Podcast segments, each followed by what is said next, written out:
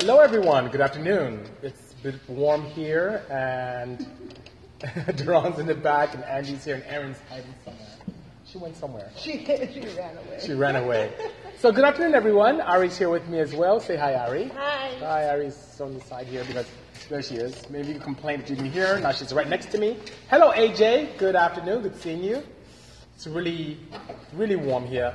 Anna, good seeing you as well. Greetings. Good afternoon, everyone. And for those of you on YouTube, thank you so much for staying with the Bisimoto channel. I appreciate you joining me this afternoon. And we use this opportunity to talk to people live all around the world, to answer tech questions, engage, and have a good old time, which is pretty nice, you know? Um, yes, Gen X Chris, good afternoon. Yes, I've had plenty of experience with the Civic Si 10th Gen. Not only did we do a commercial with American Honda, I had the opportunity to get them here very early on. We developed some downpipes, um, cat bypasses, and did some really cool stuff with flashing with our friends from K-Tune. Pretty K-Tune, I'm sorry, it's pretty nice. Hello, James. Good seeing you. Thank you for joining us today. What up, Bam Bob Powell? Good seeing you as well. Uh, yes, pre-workout is still in effect. I'm, yeah. No wonder. Ari says, no wonder I'm hyper because I had pre-workout this morning. I did. Actually, I have it every day. For those of you who don't know that, I was just super tired yesterday. You know. Thank you so much, Bam Bam. I appreciate that. Hello, Sam. Good afternoon. Good seeing you.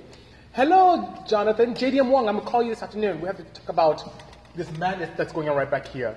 So you see, it's devoid of an engine, and it's really high in the air because it's very lightweight. And Duran is doing some crazy stuff with the brake system right now. Um, Honda for S2000, yes, we've tuned tons of those, and it works actually well, especially with the direct injection setups. You know.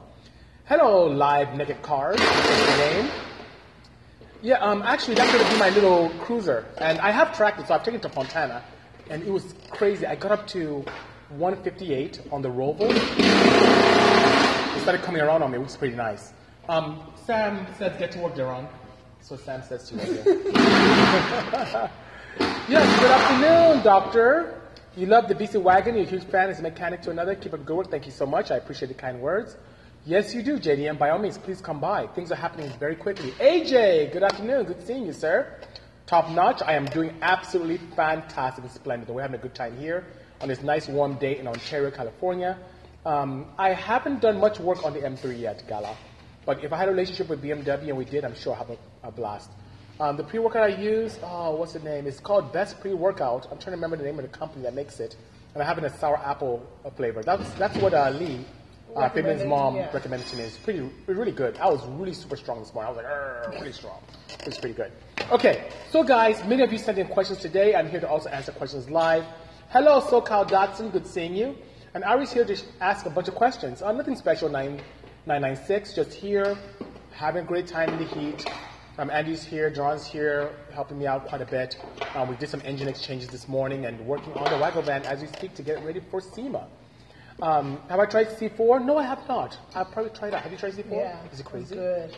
Iris says it's good. She's usually very right. So maybe I have to listen to her. Hello, Abdullah Kala F50. He likes it, 996 says. I will try it. I love trying different things as long as it's positive for the outcome, you know? Um, the motor, um, self-driving human is asking, what motor is planned for the Mercedes-Benz 190 DTM project which is right in the corner? Oh, I took it outside. Okay, I drove it outside this morning. I plan on using a newer model M104 engine and boosting it. That's what I plan on using. Um, what kind of oil do I use? I use Purol, which is my oil of choice. This is their logo right there. And it's one that's based in the aerospace industry, lots of zinc, very good protection, the best compound I've ever used, which is very nice. Um, I have never built a VW. The closest thing to VW I've done is Porsche. That's what one Bugatti 420 is asking. Thank you so much, S2K. I appreciate the kind words. And yes, JL, MIA, one day we will meet. Greetings, Line Shark 5010. So, Ari, what questions do we have first so I can take Okay. care of my people? We got a question from Fabian KB. Fabian KB has a question. He's asking BMW engines or Volkswagen engines? Which one is better in terms of capabilities and performance? You know, both Volkswagen and VW have had very powerful power plants. Um, I'm particular. I'm particularly, I would say, partial to the inline four engine that's in the Golf R. I like that one quite a bit, and I like the iron block. I like how robust it can be. I like the potential for doing tons of power horsepower, 700 horsepower north to the all-wheel drive. Um, we're factory head, which is pretty nice. I love the fact that the, they have a global ECU that allows you to modify them and add um, the port injectors to a direct injection system without having to go with a full standalone. It's very, very clever and a global platform which I find appealing. But BMW has so many different options in boosted applications, NA applications, and large displacement, large cylinders. It's kind of a toss-up. It depends. Overall, I feel that BMW gives me more options as a tuner, but VW in the smaller displacement or smaller cylinder arena reigns supreme. That's my, that's my opinion. Yeah, thank you so much. That is the Odyssey back there. Chilling, have a good time, by all means. Um, yes, AJ. AJ's here. AJ, Oh, we, missed, we didn't get any questions from you. What's going on? Are you? Is he are- sick? Are, are you ill? Harry, I saw you sick. Um, yes, it's my first overhead project. Absolutely, absolutely. And we have one right here that we're playing with as well, in addition to one over back there, which is pretty cool. You know. Um, yes, a ton. So Mike left knee effing hurts. I'll say effing hurts.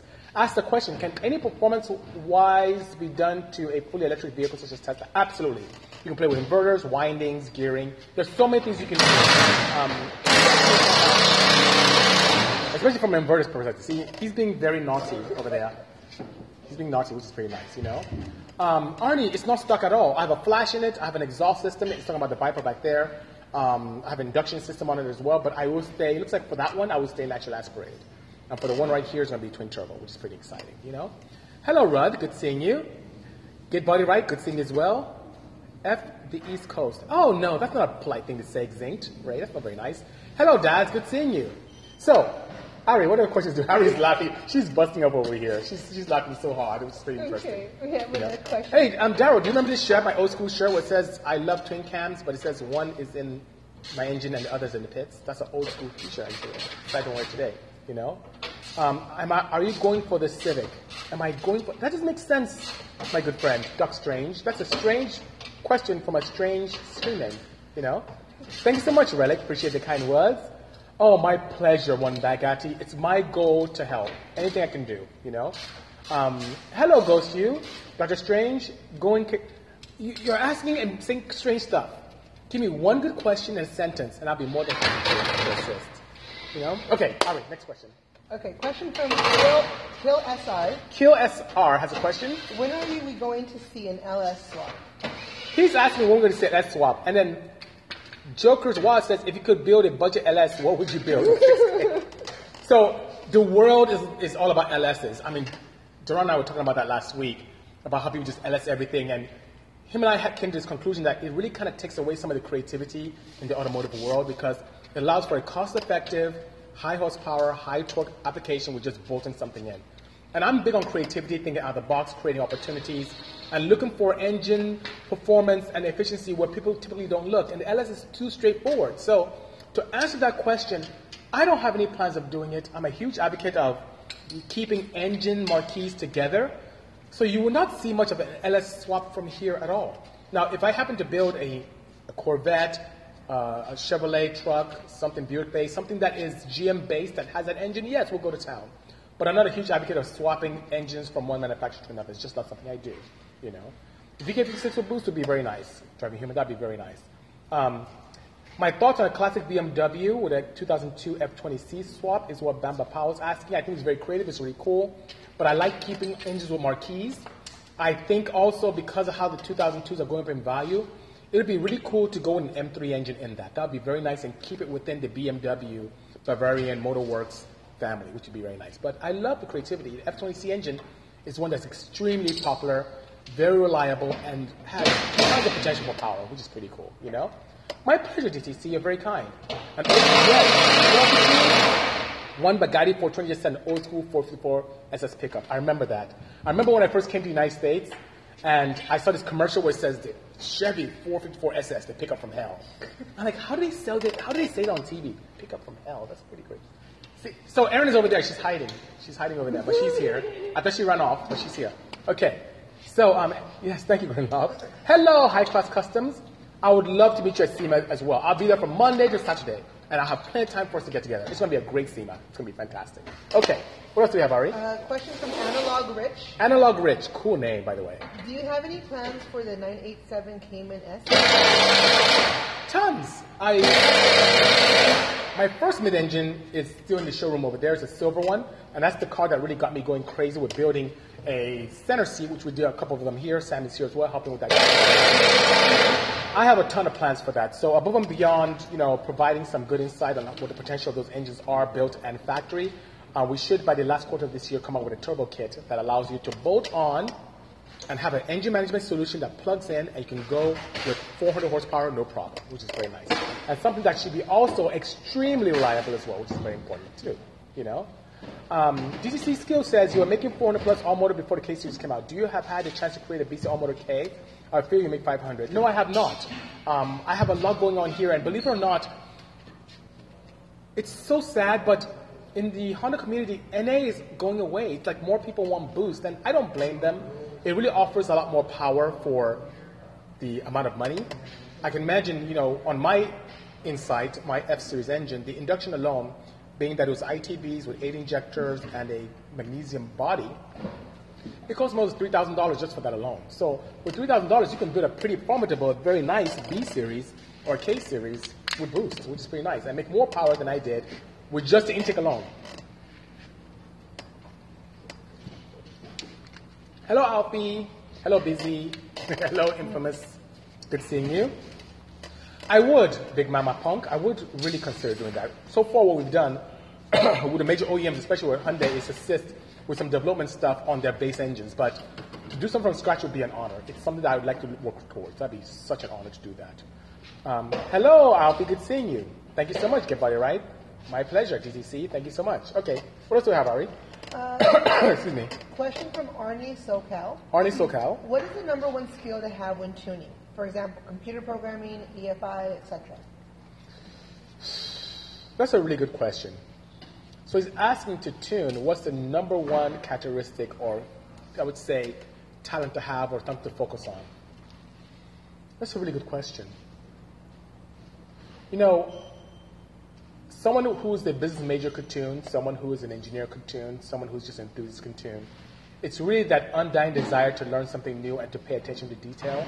I think that's really what it is, but having a scientific background does help you understand the details of tuning, especially if you're problem solving. So if you're just doing a simple thing where you're shooting for a particular AFR, you're going up and down on numbers to get that fuel ratio proper, and you're looking for ideal crossover for VTEC or iVTEC or cam control or any of that nature, it's, it's very good, easy to do that if that's all you're, you're focusing on, ignition timing and optimizing all that stuff and looking at knock. But if you do have a good grasp of engine concepts, either through reading, um, being an engineering student or engineer, having significant appeal for anything scientific, I think that gives you a leg up because it gives you an opportunity to see if something does happen. If the car, if you tip in and the car runs, you know, just hesitates a lot, you'll be able to determine, oh, maybe I should put more Accel fuel in there or a little bit less. Um, if you have a car that um, seems to have a lot of noise in one cylinder, maybe that engine cylinder needs a little more fuel and needs time to retard in that one cylinder. These are things that happens if you have that critical thinking skill. So I guess I pretty much answered that. Hi, Shell, good seeing you. I think critical thinking is the concept, is what you should have, the ability to solve problems and think ahead and think outside the box what can allow you be a very good tuner. Above and beyond having a degree or having any particular skill that's so geared towards that. So that's my ideal. Um, Pepe is asking, Duran, Pepe is asking what engine is going to Wagon Van. I can't say it yet. It's going to be a very good engine. Tell you what, he's smiling because he knows what it is. Well, it's going to be an engine that a lot of people are going to be shocked about. Tell you what. He said LS. Well, it's not. It's not an LS. I'm playing LS. Okay, so that's pretty good. Um, could you give me advice on a mount kit for an Accord single cam swap on EG? Any advice? Easy. You know the easiest way to put a single cam Accord swap in EG is to use our H2B. That's the easiest way. We have an H2B kit that allows you to use a B, gear, B series gearbox, an H or F series engine. It comes complete with mounts. It's easy. Just write to us at sales at bisimoto.com, and I'll be more than happy to hook, hook you up with a good price. No problem at all. You know. Um, DJ, thank you so much. I need to build my shuttle project, Phoenix. We should do it. Yeah, you guys should. I love shuttles. You know what, Paza? If you have some cool parts, I may need something for you. You know what I'm looking for? Guys, if you have this, let me know. I'm looking for old school radio, a factory radio. This came with some rubbish face off. I don't want that. I want an original Honda radio. Like a standard DIN, old school, ideally period correct. If it's slightly newer, that's okay. But if you guys have access to one, let me know. I'll buy it from you. So let me know. Good price though. Don't don't give me those prices that um, Duran gives me. No, I'm kidding. He gives me good prices. Put him on blast. I'm putting him on blast today. Okay, yeah, please do, please do. Um, so, Ben is asking, sorry to ask again, but I will graduate as a mechanic, mechanic next year. If possible, I'd love to work with you, even as a shop sweeper to start. Where can I send my extended resume? Send it at lab, L-A-B, at bisimoto.com. And Ari, you have to butter her up, because if she says no, you're not getting in here. If she says yes, then you have access, okay? Um, yes, I have another wagon back here. There's one right behind this one here. There's another cream-colored one, which is pretty nice, you know? Um, yes, I'm keeping the engine in the Acura family, Fox. Absolutely, I'm doing that. Um, what is the price on the 700 horsepower D series motor that was in the Wago van? The thing is that that first engine I built was extremely expensive because that is the engine that I developed the Bisimoto level 2.4 and 3.6 camshafts on. And the bad thing about single cams is every time you change lobe separation, you have to grind it into the camshaft. So that's so difficult and expensive to do. I spent so much money changing camshafts, changing camshafts, changing camshafts, just to see what differences it would make with one or two degrees of lobe separation that's closer than ideal, than not ideal. So I learned quite a bit with it. So, um, but if you break down the parts individually, not including you know myself or Jerome building the engine for you, in the hard parts, you'll be looking close to thirty-eight hundred, maybe four thousand dollars. That includes the sleeves, the rods, the pistons, the head, the head work, the induction, stuff like that. It will be thereabout, and then the turbo will be on top of that. But just for the engine itself, it'll be in that, in that vicinity.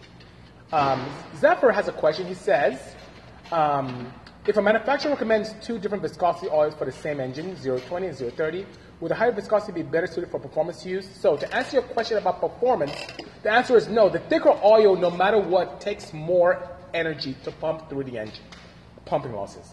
If you look closely at the grids that manufacturers provide, that grid has to do more with temperatures and use. So if an engine manufacturer recommends 020, it's typically for the colder, more temperate regions. If they recommend a 530, if you look closer to, to the grid, it'll be for much hotter regions around the planet, or if you're doing a lot of performance stuff, racing, high RPM activity, so on and so forth. So if you just drive the car daily and you know you don't go around racing with it, and you're in areas that are not hot, you're not in, you know, let's say the, the hot desert areas, you're not in the Middle East, not in Africa, uh, tropical um, Asia, so on and so forth. 020 is fine. If in the UK, you're in cooler areas in you know in the United States, 020 is what you use, and you'll see more efficiency and more power with that. When you go to 530, you get better protection if it's much higher RPMs and higher heat that you tend to see. And that changes, and that's with standard conventional oils. Of course, with pure oil, you can use 020 and have a blast and not have a challenge at all, unless you're doing something crazy with your clearances after you rebuild the engine. You know. Um, what mods would I recommend for a base 2096 Boxer is what Sam Humaker is asking. If you want something very simple, intake, you know, our friends from AEM have a very nice intake system for it. Exhaust and headers. That's a very straightforward bolt-on. If you want to get deep into it and go crazy, you can build the engine, but it depends what your goals are, which is pretty nice, you know? Um, why is there so much love for the 1UZ despite relatively poor head flow is what AJ Thompson is asking. It does have relatively poor airflow. Toyota reliability, and it's very cost effective. It was, in, it was in so many platforms, and it's so cheap. I've seen 1UZs go for 200 bucks. As a V8. So people love that. $200 V8, people love it. And it has, it's extremely reliable. So that being said, I mean, people just like that. That's the reason why. It boils down to sheer economics, which is pretty nice, you know? Um, what REO do I recommend for a 2013 911 Carrera S? I recommend the Purol 10W40 is what I recommend, by all means, you know? Um, BMW is having trouble with their 020 oil, is what um, Pacific Automotive is saying. There may be major reasons for that, but I'm not very familiar with that challenge. And maybe I should look into it, see if there's anything I can do to help, you know? What's the color scheme plan for the Wago van? Well, if it's up to me, Pazza Autos, I would do the Bisimoto Blue. That blue I have in my old wagon, but you know, one good thing about this is our friends from Super Street Magazine are going to cover the entire build. And that's why I was talking to Jonathan Wong a little bit earlier today. And they have this clever idea where they can have you choose a color. They'll give some options and say, what colors would you guys like to see? So if it's up to me, it'll be a Bisimoto Blue. You know what? If, you know what I would like, Ari? I'd like, there's a BMW Blue. There's like a, she likes it. She likes it. So I like this. It's not metallic like my old one. Yeah. It's like a, I don't know, it's not, ah, I'm trying to remember the name of that blue. It's a very nice BMW blue. It's kind of light, very, very playful, very cool, very just beautiful, clean looking. That with some white wheels would just be so awesome. That's something I'd like to look at. So I, I, I may want to do that if possible, you know. What transmission? Oh, Capatini, you're being so clever. If I tell you what gearbox I'm going to run, then you will figure out what I'm doing. But okay, I'll give you, I'll give you a hint. It would be a five-speed. you're laughing. it will be a five-speed. So that, that's what's going to happen. Hmm.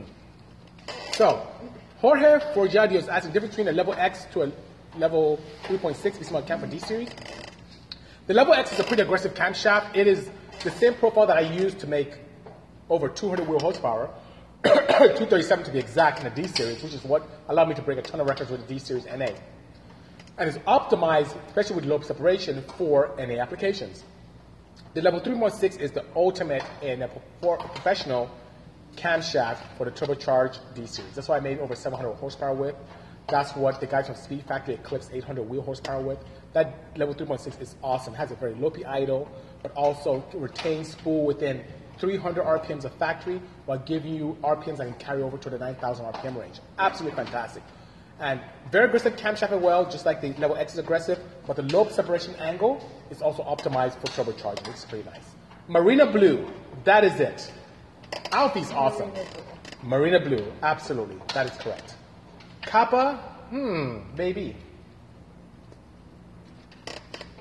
Maybe. Hello, Heavy Loud. Good seeing you this afternoon. How are we doing on questions, Ari? Uh, four more. Okay, sounds good. Will the Wago van have a dry sump? No, it will stay wet sump. It will definitely stay wet sump. It won't be dry sump for this application. I want to make this Wago van as repeatable and easy for someone to replicate as possible, which is very nice. And doing it as a dry sump would be great. There are many advantages to that from a power and reliability perspective. I'm lucky I have Pirol and WPC as my advantages, but above and beyond that, a dry sump can help tremendously, especially if I can do a lot in scavenging to also create vacuum in the crankcase. That helps with power significantly, but it will make it a lot more challenging for people to replicate out there, which I want you to do. Um, Kappa is so clever, Duran. He's asking, will you have a timing chain or a timing belt? so you're very clever. You're very clever. I can't answer that. If I answer that, I'll tell you something. Um, Arnie Soka is saying it doesn't look like a 040 oil. What do I use? So in the Viper, which the factory requests a 040, I use definitely the 1040. I don't like oils with very wide spans of viscosity because you know how you get an oil to go from a zero to a 40 or 0 to a 50 or 0 to 60, you start out with a zero base oil, which is a very thin oil, and you add viscosity modifiers, which are really polymer based. And when we add these viscosity modifiers, you add so much to get that span. So it can act like a thicker oil when warmed up. The problem is that viscosity modifier, that polymer based modifier, is what breaks down so easily and causes sludge due to heat. So because of that, I tend to shy away from oils that have a very wide span. It's not the best. And I understand if I'm in the, in Antarctica, where I'm not to race, I'm in Southern California, then maybe I want a zero to start up easier when I'm in the snow belt up north towards the pole or down south towards the pole. But I'm in California, most of us exist in areas where we have pretty nice climates. So that being said, the 10W40 is what I use, and that's what's ideal for me, which is ideal. Oh, Joe, you just got here. Th- that one Joe guy, you missed a ton of wagon talk. John was out here making fun of us. The wagon van is being dismantled as we speak. We talked about engines, gearboxes, all kind of stuff, induction, so on and so forth, you know, which is pretty cool, you know? Um, would I see better mileage or would I just heard it by bumping compression to 12 to 1 in F22A in Accord? You would see better efficiency. Um, mileage wise, it depends on your tune, but you can. You can see improved mileage and efficiency if you go to 12 to 1. Absolutely could, by all means.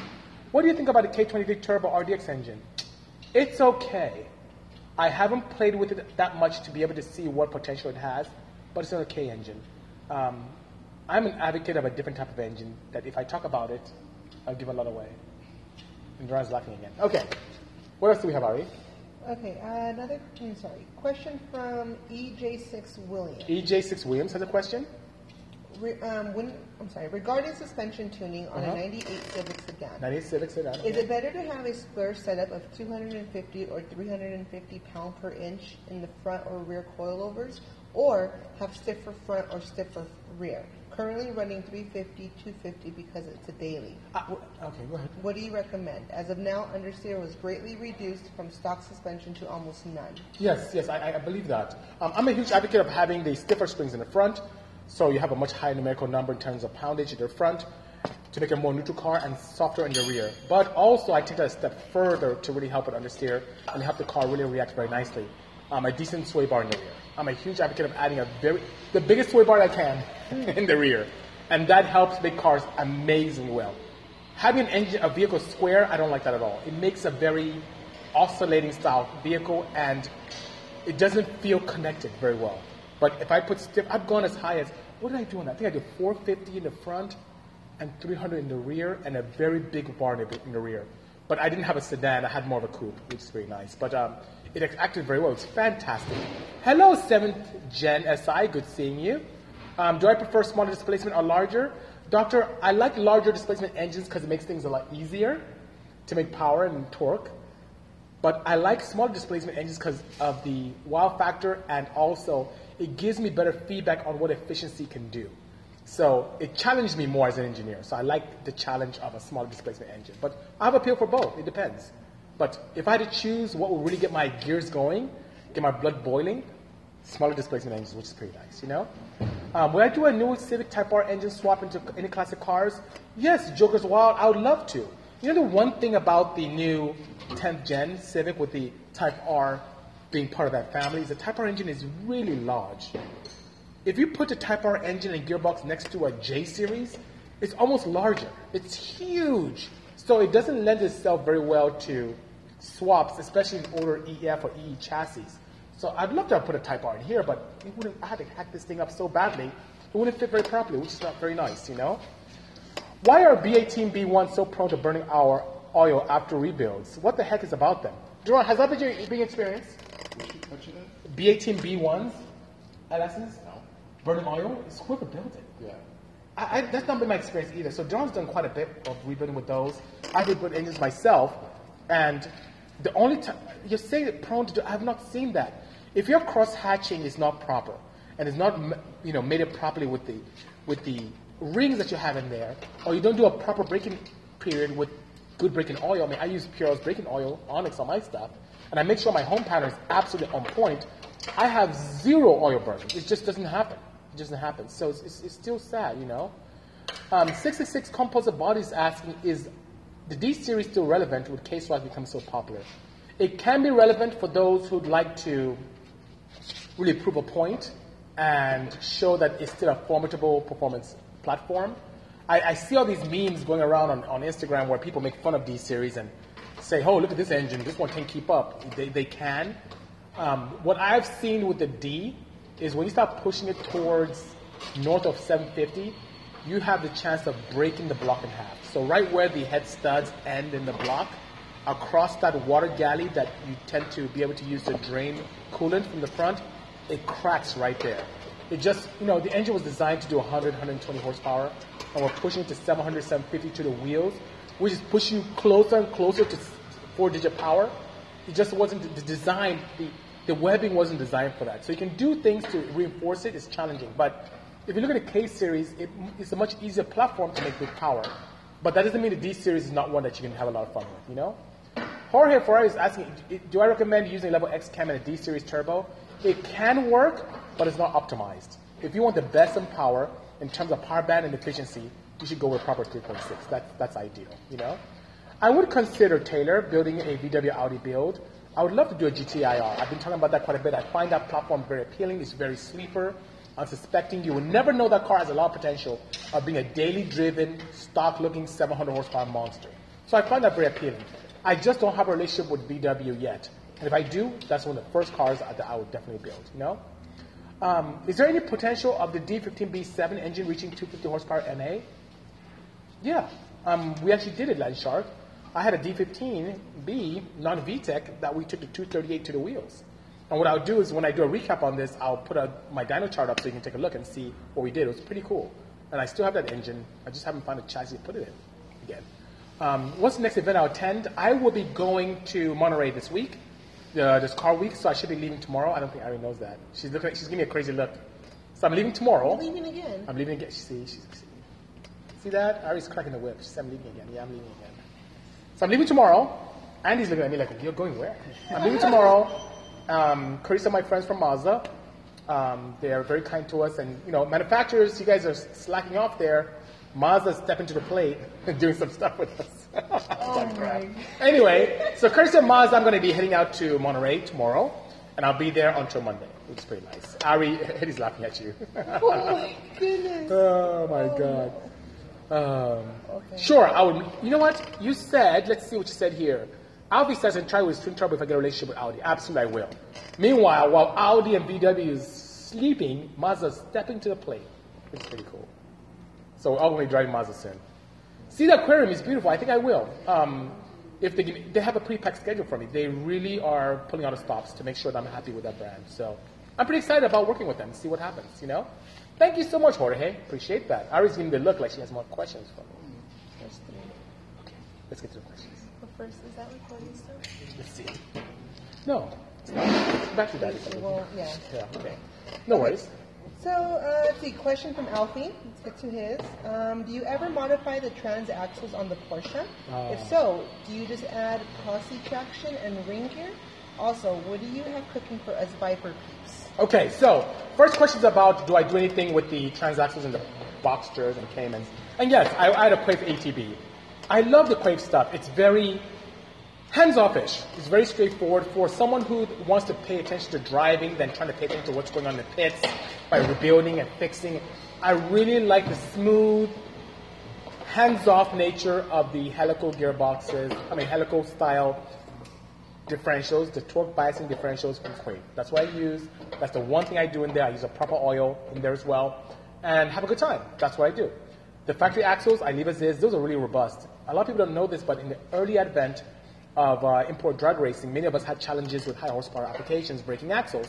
And we'd incorporate Porsche ones in there. They'll last forever, just kind of heavier, a little bulkier, but they are so robust. And you see a lot of off-road people where there's a lot of stress on drivetrain components where they jump off the dunes and stand and land again. There's a lot of shock on the drivetrain. They use 935, 911, 930 stuff. So the Porsche stuff is pretty robust when it comes to axles. But with the, with the gearbox itself, the one upgrade I do without thinking twice is a Quaife ATB. That's what I use. And the second question was something else um, about what do I have in store for the Viper piece? Yes. A ton of stuff. Engine management solutions, training solutions. Um, Ari has been kind enough to. We have these little, you know, with the fifth gen Vipers, they look so beautiful, but there are two things that bother me: the height and the lights. Not the headlights, but the little corner lights that exist.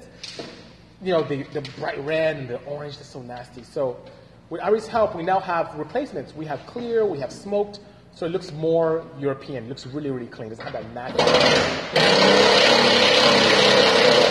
They have that nice amber in the front and weird red in the back, so it looks very nice and stout. And then for height-wise, I like something that looks good but it's also functional. So um, even though the super slam look looks cool, it's not very functional on and off the track. And in the factory form, it looks like a lunar module. I don't like how high they look. So as you can see how mine look there, it has a nice stance that looks just elegant and performs. I have these lowering caps that we have available for the factory um, fifth gen from 2013 to last year when they stopped. And it allows you to have a good inch, inch and a half drop of the car and still retain all the electronics. So if you have an ACR, you have um, uh, a TA, you have a GTS with electric controls, it still works like normal, but brings the car down on the suspension. And Duran loves installing those. He had a great time. I know he said no, but you know they're they're very very nice. He just replaces the top um, hat cap, and it's like 350 bucks. It's very cheap, and you get nice lowering with all the factory accoutrements, which is very cool. You know. Today, Colin Dowd 10, I drove a 2017 Hyundai Ioniq hybrid. That's lowered with aero. That's what I drove today. And uh, I was flying and it got me 50 miles per gallon, even though I was flying and going very, going very, very, very, very, very fast. Um, yes, forced induction pressure. That is the Wago van we're building in the background. And Ron and also Andy are in there going to town. And he's measuring to do some crazy stuff inside. And Ron is just gutting everything out of it so it can be very clean, you know? Um, I, Alfie, I don't know. I haven't tested it on a Gen 4. I think it may. Let me know. I'll probably send you a set. You let me know if it works out. I think you have a Gen 4. Here's a Gen 4. Do you have a Gen 4, Alfie? I don't remember. You know? Let me know. Stupid question, but curious. Maybe you know, BC. Is it possible to weld an LSD diff? I've seen Evos and presents with that. With a diff and STS and Evos come. eh, So, Ben, I don't know what application you're speaking of, but yeah. Um, if you take a differential out and just weld it on a bench, the axis may not go in. So what I typically do, I did this in school because it was like my poor man's LSD or poor man's diff um, or spool. I actually took it out of the gearbox, put two axes inside it on the bench, and then went to town making it. And it worked well. Gave me a very buff arms. See, this, that's not from the gym. That's from when I was in college driving a welded diff on a front wheel drive. So it's pretty, it's pretty crazy, you know? Am I going with power cylinder brakes in the center drive Porsche? No, Inject, I'm not. I'm going to play with different types of uh, master cylinders and also combinations on the um, brake itself and with different pads. So I don't have any plans of doing that. I want the people who drive that car to have very good feedback from the road and not be dampened by a booster system. Um, please build a K Series NA Honda Fit Track Monster. Honda Fit. Honda doesn't want me pushing fits anymore. So, you know, I'm, I'm really, I'm really, I'm really challenged with that, which is pretty interesting. Hello, Sam. Yes, Sam says thumbs up. Absolutely. And Sam recommended some very good, um, how should I say, master cylinder um, sizes for me, which I'm going to explore. I wish I have a good time doing that, you know? Um, lifting beers. I don't even drink beer. Daz, you know that. I don't drink beer at all. This is from driving with a school when I was in college. Not drink beer, drinking beer. I don't even drink beer. Hello, Freddie. Thank you, Inject Tuning. Greetings, Car, all the way from Canada. Eddie's laughing, laughing her butt off. It's pretty interesting. Okay, what else do we have, Ari? Two more. Two more. Um, question from Fabian KB. Any plans on creating a track toy? I mean, designed by you and tuned by you from zero. So, it is very cost prohibitive to start a car from scratch. But, tell you what, um, I don't want to give too much away. But Sam and I have been very naughty boys, and we have something coming next year that is a vehicle that fits the criteria just mentioned. So, from scratch, very expensive. Oh my God. Sam, we have to go like uh, work at McDonald's or something we're done with that car. But uh, very expensive. We have great partners who are helping with it. But that is coming. And hopefully it's some, I don't say hopefully, people are going to be blown away with that. Blown away. That's Haiti in the background, flexing her muscles or something. I don't know what she's doing back there. Anyway, um, would I do a Project 18 Civic Type R? I would love to, but Honda is pushing me away from the Type R. The, all, the Type R um, was last year when they took me and the team out to the um, Homestead Raceway in Miami, Florida, did some stuff behind the scenes, did some commercial stuff with us, brought a bunch of, you know, so much.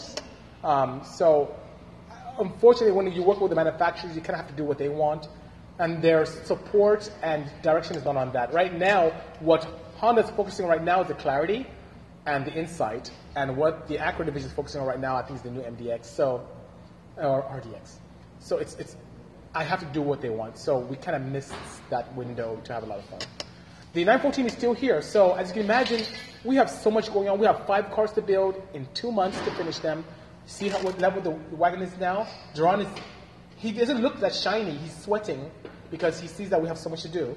So yeah, team no sleep. I already just said that. And the 914 is sitting in the showroom, just sitting there on a tender.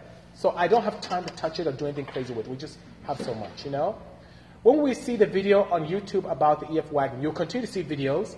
Um, the, the thing is that we have Super Street that's going to be covering a lot of it, and I really want to give them first dibs to putting content out, and then I'll show you what else is going on. But um, we'll have some stuff coming up very, very quick, very soon. You know, it is going well, EJ. Um, so AJ Thomas is asking, what's the story with the green 911 Cabriolet on Instagram? I have it. So that 911 was a Targa that I purchased, AJ, and I twin turbocharged it, and I kind of converted to a pseudo uh, speedster, but I didn't like the look, and I had bolt-on flares, and I don't like that look. So I took the bolt-on flares out, and now I have steel flares on it, and I'm putting it back to a Targa. So I'm kind of going the other way with it now, going with an NA application and making it more original as a Targa. Is that the Ninja Turtle? Yeah. mhm. So that's what that's all about. If I was to build a high horsepower racing car, would I choose the F22A Prelude or the 1UZ? Ooh. Ooh. That's a good question. 1UZ, more cylinders. and I'll gut the whatever out of the SC300. That's what I would do. Mark is saying I'm getting a Cayman S next year and wondering if a twin or single turbo would be better after I'm a, after a quick set off rather than top end speed. Um, either one. I, I love the twin turbos because it's in the vein of what Porsche does originally, and you can do wonderful things with having quick spool with you know, our friends from Turbonex have this crazy TNX turbo.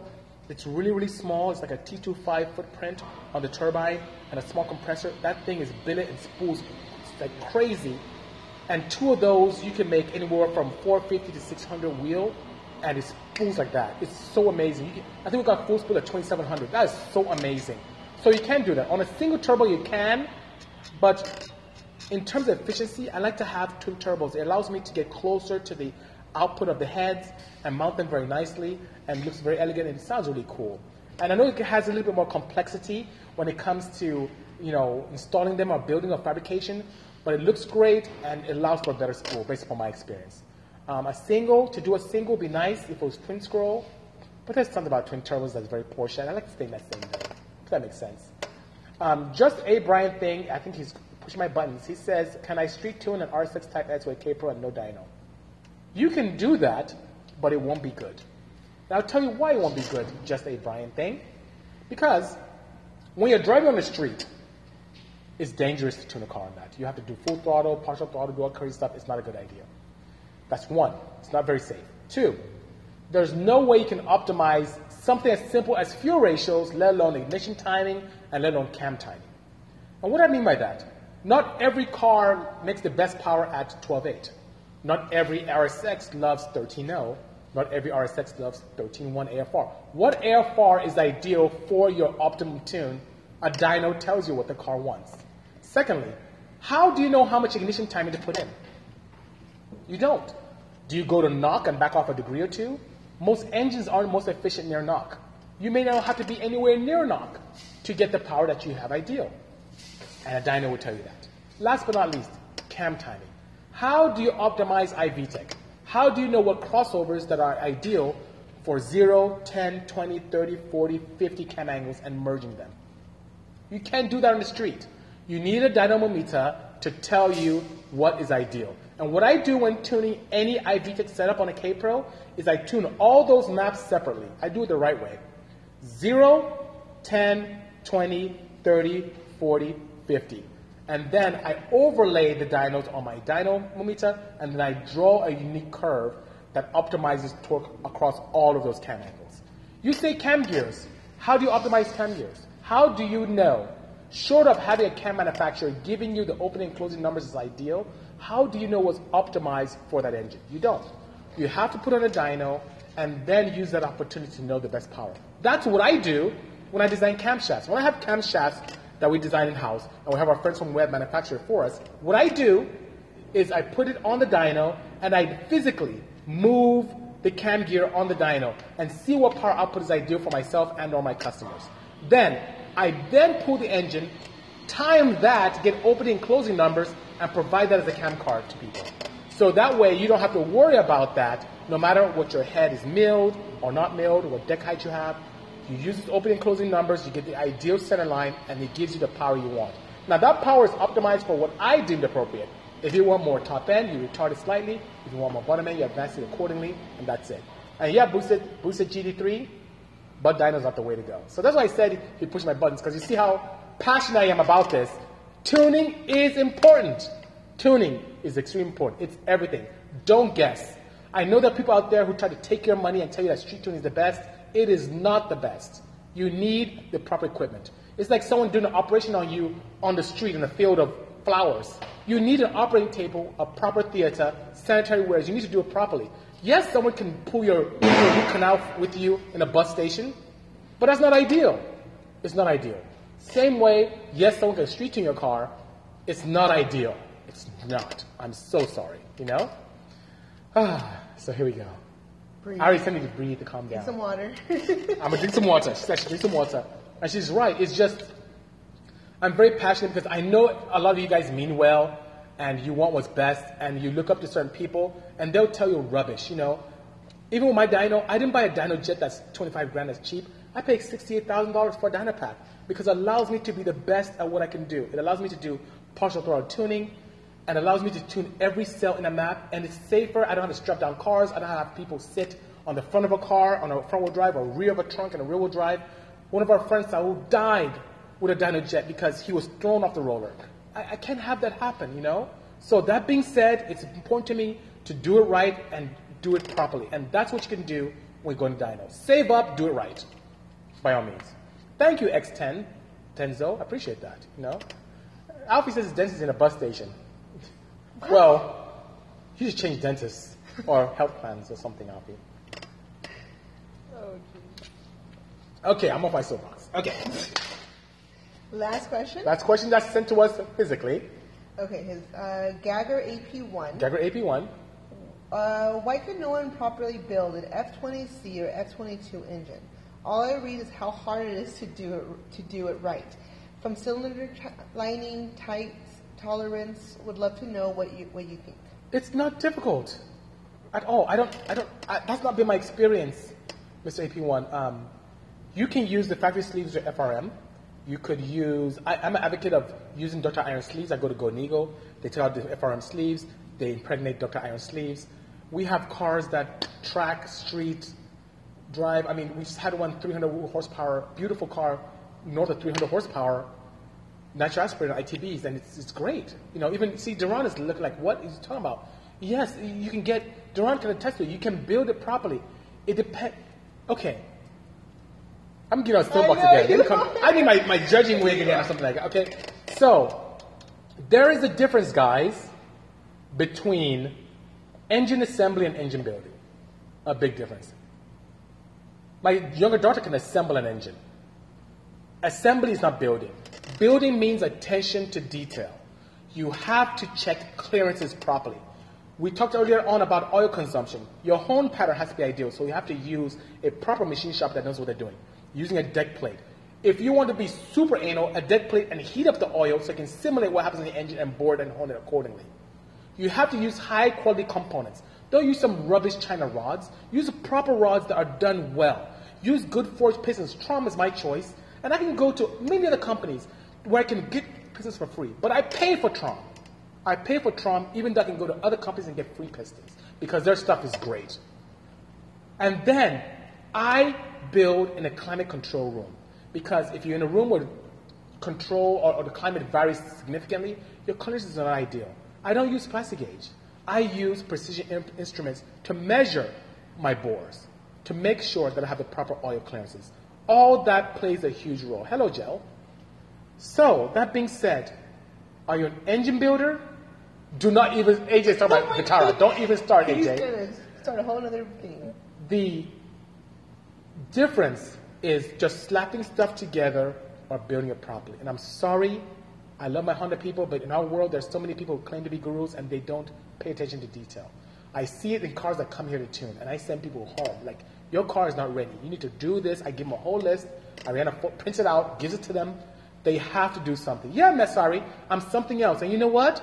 I want things done right. There's only one way to enjoy your car to allow you to have a p- proper quality of life, and it's to do it right. The Hondas we drive, the Vipers we drive, the Porsches, all this are as a result of accumulation of years and dollars, millions of dollars of R&D to make it proper for you. So why should we just slap stuff together when we rebuild them? It doesn't make sense to me. Invest and enjoy your car. Because you know what? It may sound expensive initially to get a bore gauge. It may think, you may think, oh my God, I'm spending so much time doing it right. Yeah, I'm crazy. My engines go together and come apart six times before final assembly. Because I'm not happy unless my bearing clearances are ideal all across. I'm not happy unless things jive and look proper. That's why I have a blue Porsche over there I built in 2008, still going. And I drive that thing everywhere, anti-lagging and everything, because I pay attention to detail. So, it may sound expensive initially, but there's nothing that's more cost effective than building an engine the right time first time. Because when you take it apart the second time, that's now time, effort, and money. Not above and beyond things that can happen to you when your car breaks down somewhere on the road, do it right. Please stay away from engine assembly, embrace engine building. Please stay away from street tuning. Go to a proper tuning facility and do it right. You know? Mashari, I talked about that earlier. The kit won't be available until latter part of this year or early next year. So we are working on that. Hello, Jeremiah. He says amen. Amen to you as well, brother. It's very true, by all means, you know. So that's, that's, um, That's a BC rant for the that's my little rant. I had a couple of them today, except um, I see that uh, AJ was getting me on board with the, with the Vitara. So let's talk about Vitaras. I hate Vitara pistons because, in a short version, with the Vitara pistons, those are cast pistons and Suzuki Vitaras that most people, most people put in their D series engines to boost them to lower the compression. Which, by the way, it lowers compression by bringing your deck height, your piston uh, uh, uh, deeper in the bore, which does horrible things for quench. But above and beyond that, yeah, I'm gonna drink some water. There we go. Thank you, Masari.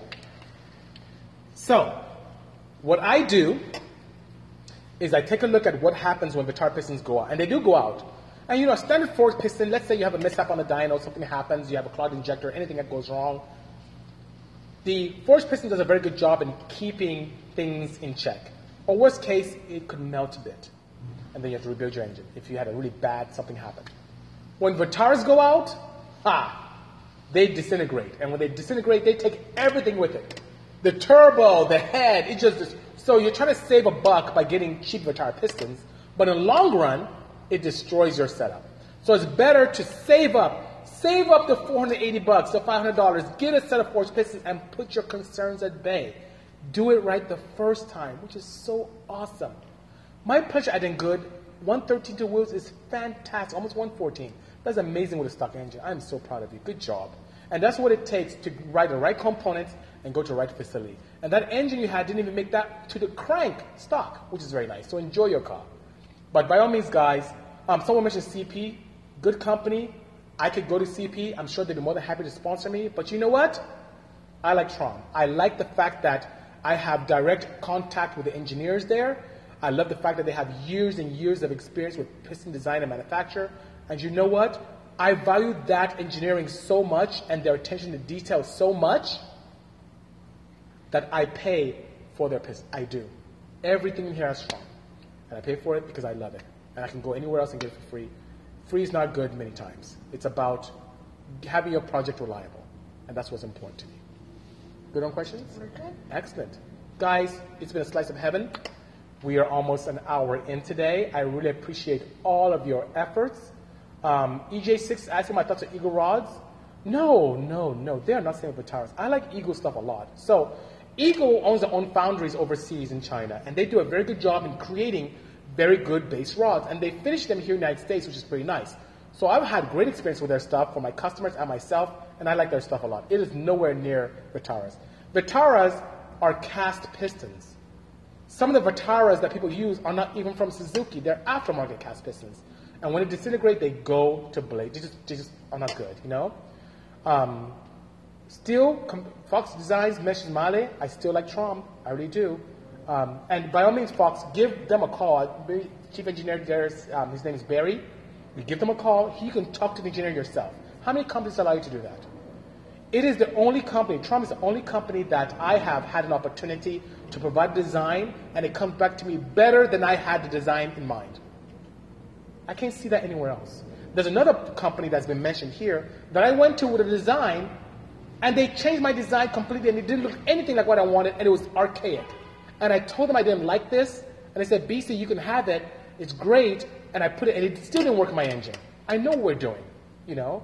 Yeah, Nine Shark, I'll do that for you. I'll definitely post one to the D series. We'll talk about that indeed. But I'm going to post a picture of today's interaction, and I'll put that post up. But I can tell you one thing I did, just to give you some insight, Land Shark. I think I have a few more minutes on the 238 wheel horsepower combination.